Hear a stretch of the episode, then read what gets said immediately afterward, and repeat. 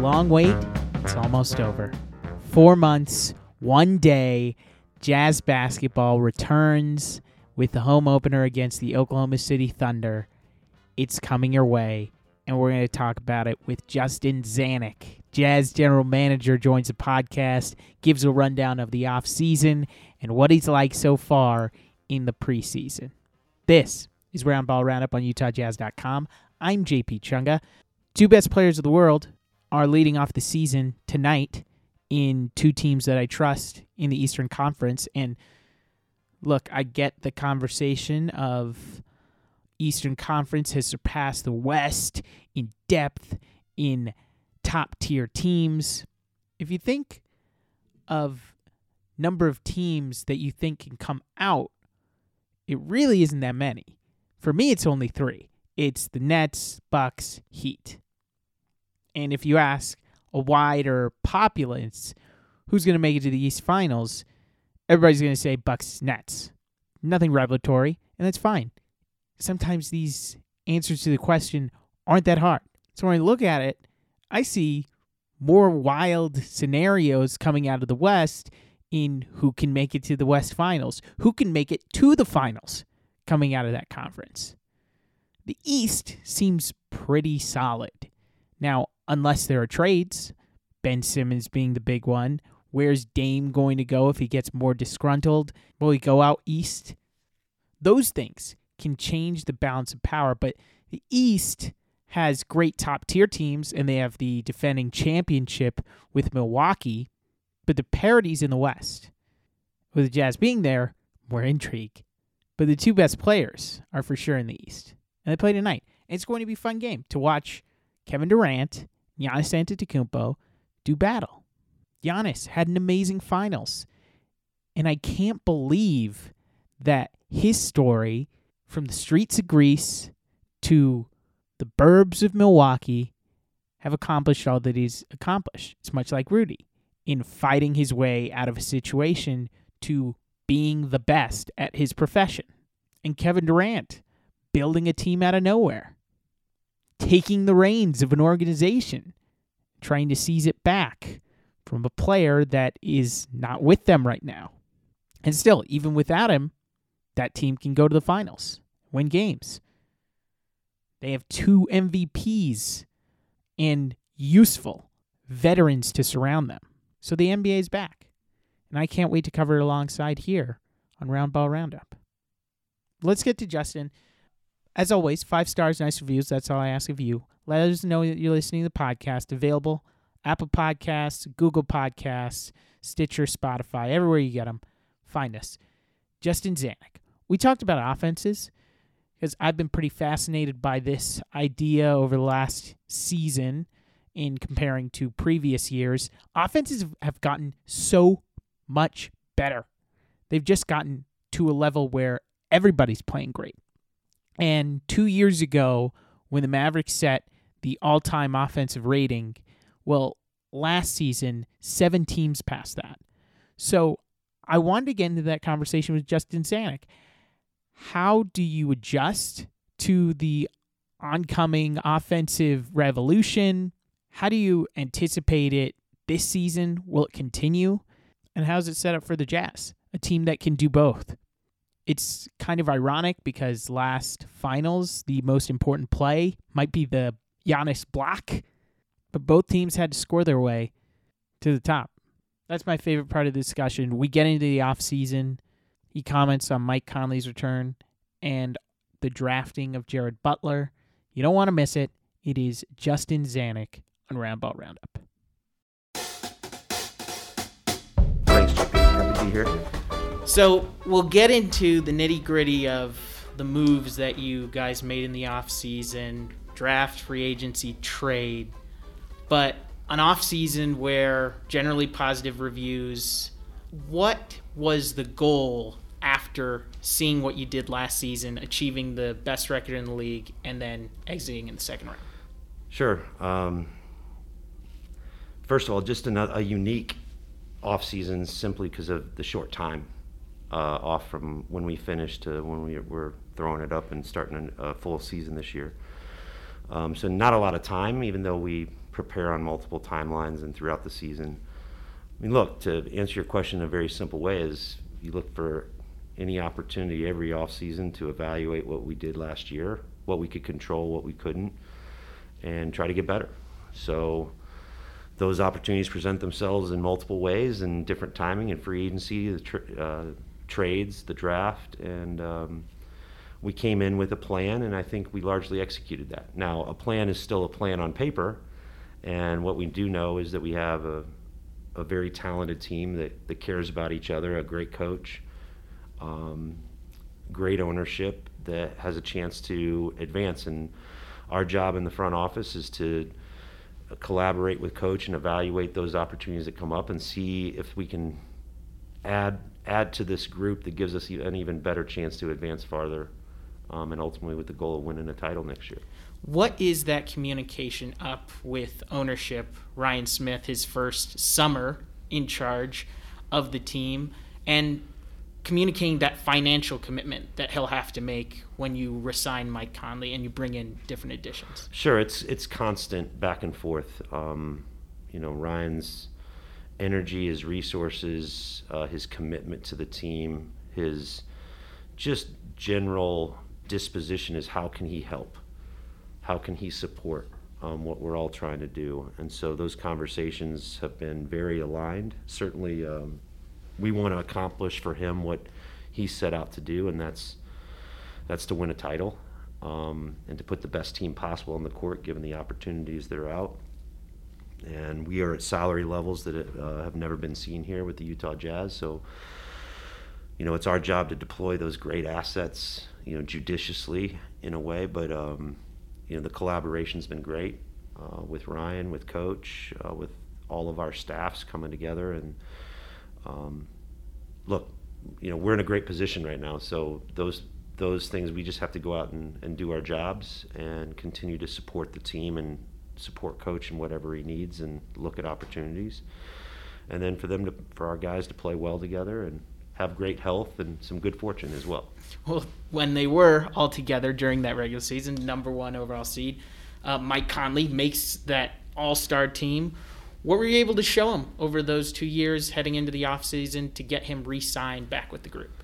I think you show people when you have a chance to be with them. He was here with us for 2 seasons, just what you say that you're going to be about and then what you actually are about on a daily basis. And what we committed to him just in a daily thing, that he would be part of a winning organization, a place where he's valued and cared about, not only him but his family. I don't want to speak for Mike, but he, his family's integrated very well here into the state and the city, just like my family has. We're not from here, but I call myself a Utahn now because it's such a great place to live and be a part of. And I think Mike's seen that. He got 2 years to experience that, and the results on the court, we all want more and want to, grasp that ring. And I think he saw that this was a great opportunity for him to continue to keep that window open and be with guys that he likes and play at a high level. Well, I think last year everybody was starting to understand how big of an adjustment was for him. He has to take a different route to work all of a sudden. He has to get into a different routine when he was driving 40 minutes in Memphis to where it takes him 7 minutes in a commute. That's with traffic to here. Those adjustments take time. How about the new additions? How do you see them adjusting to what the program is right now, speaking specifically of Hassan Whiteside, Rudy Gay? I think with those two guys, their roles are a little bit more defined. They've seen a lot of different teams. I think there's always a transition period.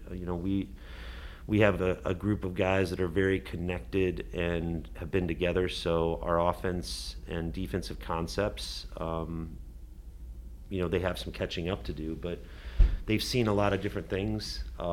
They're both very smart and pick things up quickly, so I think their transition is going to be pretty easy.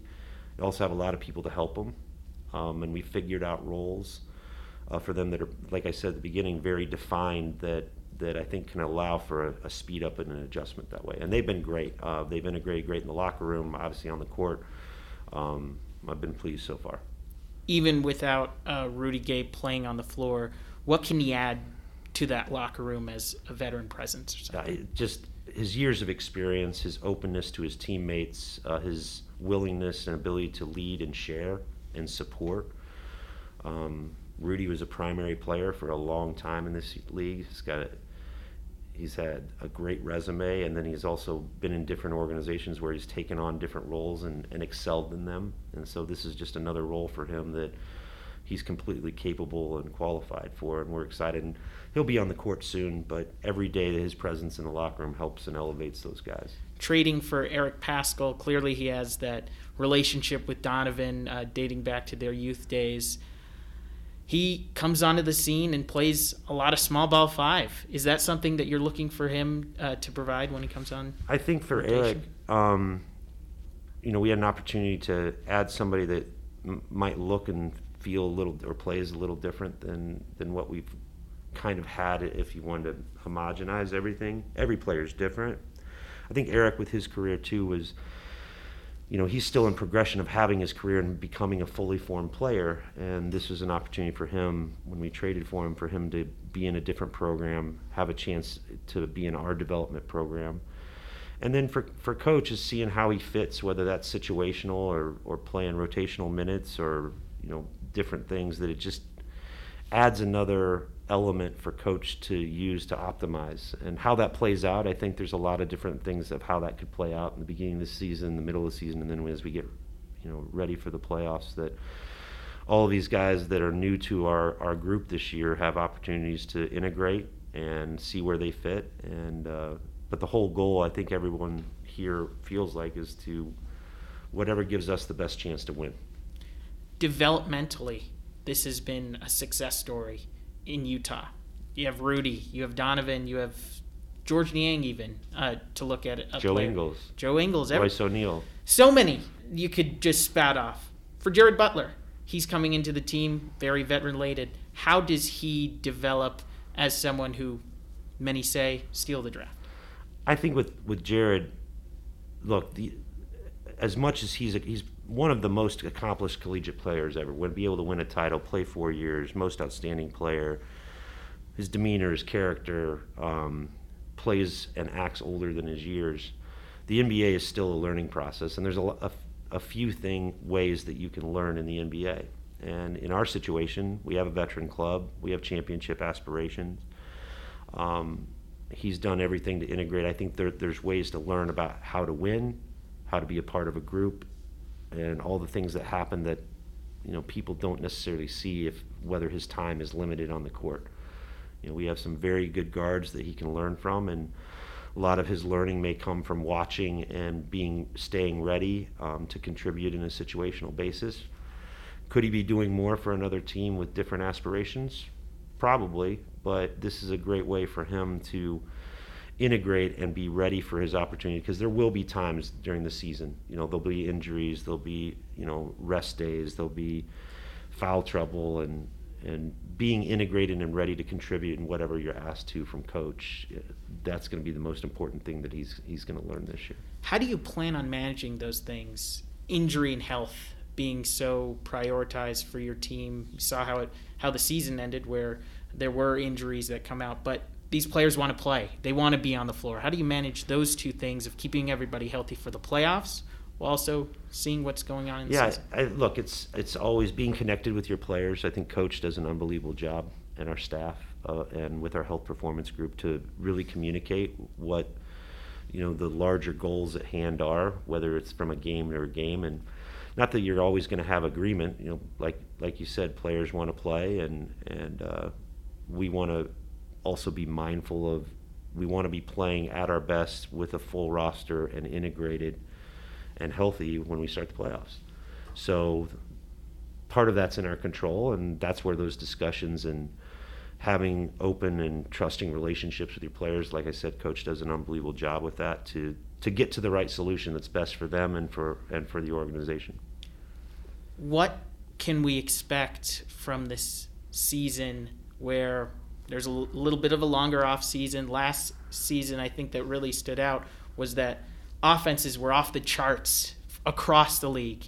The highest field goal percentage from twos, threes, free throws. heading into the postseason. Can we expect offense to be somewhat of the norm for the entire league? I think that's a good question, JP. I don't. I'm glad I have one of those. I don't think that there's something you're like, yes, you can expect A, B, or C in this season. It is new for all of us with the short off season. I think the skill level of the players today in the NBA, you know, they've stood on the shoulders of the players before them, is just getting better and better every single year. And you're going to see guys in the league that are coming into the league as rookies that have a skill set that not very many people would have or even think to have 10 years ago. Mm-hmm. So how does that apply? You have, players that are bigger, stronger, faster, and more skilled. So, coaches are really good at making adjustments throughout the year, but I think the level of skill that you see in the NBA is only going to continue. Now, how it's deployed by coaches or certain philosophies, I think for right now that, I think you still have to have a winning formula. You have to be good on both ends of the court at the appropriate times, and have the right players and a little luck to be healthy to accomplish that goal. So I think you're going to see more of the same, and you could see other teams continue to adopt a different shot profile or try to improve that. Like the biggest indicator for that for me was seeing Dallas have that historic year 2 seasons ago, and then 7 teams surpass that in the next year. Offenses are just getting so evolved and so smart with all the coaches that are tinkering with things, and you have one right here that is right on the front edge of all of it. No question. I think any coach also would tell you that the players that they have on their roster allows them to do that. You can have the most intricate or clever offenses in the world, and if you don't have guys that can put the ball in the basket, it doesn't matter. So you need a combination of both. The league as a whole, I've said it before, is getting smarter, I think, and players are getting smarter, more skilled. There's no real off-season anymore. Guys are in shape all year. They go into the lab in the off-season to get better. I think one thing that Coach has done a great job here, and as a nod to our player development program that Coach has developed, is you see the ability of players here to get better during the season as well. Right. So the expected leaps that you have for players in the offseason, I think you can see guys continue to evolve and even get better during the season. Are you more excited for the start of the regular season or Halloween? Definitely the start of the season. Your family. That's probably 50-50 with my kids. All right. It's probably 50-50. And you're dressing up as a general manager. Well, yeah, we play that night. So. Justin Zanik, general manager of the Utah Jazz, on Roundball Roundup on UtahJazz.com. Thank you so much for taking the time. Thanks, JP.